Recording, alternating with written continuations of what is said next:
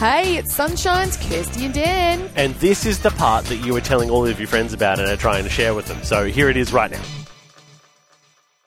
It is, and guess what? What? It's Hamo time. Yeah. Hello, Hamo. Hey guys, how are you? We are great. How are you this morning? Pretty good. I'm just walking back inside. It's so still and quiet up in Yanchep that I'll probably preach to the whole neighbourhood if I do this outside on my balcony. There's nothing wrong with that, is there? There's nothing wrong with that. I don't know if that appreciate it, but anyway. Oh, so uh, what's going on? What are your thoughts at the moment that you want to share with the family? well, here's my question for you. And I don't want you to answer this, I want you to think about how rich are you? Mm. Oh, How rich are you? How wealthy are you?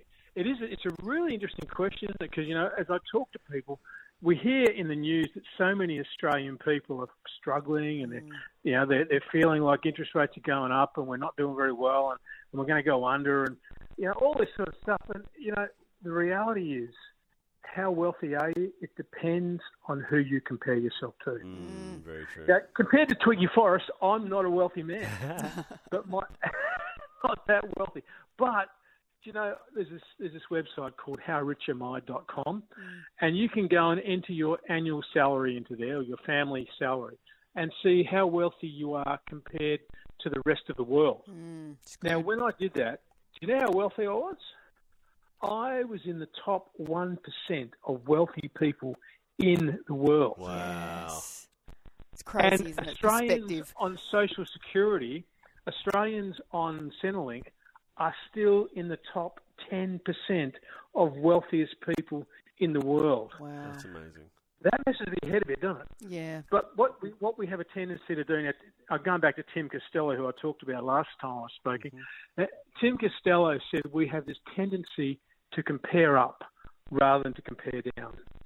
We have this tendency to compare with people who are wealthier than us and go, oh, gee, we're not doing so well, we're really struggling. You know, we've only got a really nice house in Mindarie with two new cars and a pool. you know, we can only go overseas once a year. It's really, it's really pretty sad. You know, we tend to compare up rather than compare down. Yep. If we were to actually compare ourselves with the rest of the world, we would see how unbelievably wealthy we are. Mm. Unbelievably wealthy. So if you're if you're out there now and you're looking at interest rates, you're going, oh man, I don't know nothing about a cope and fuel prices and and uh, food prices.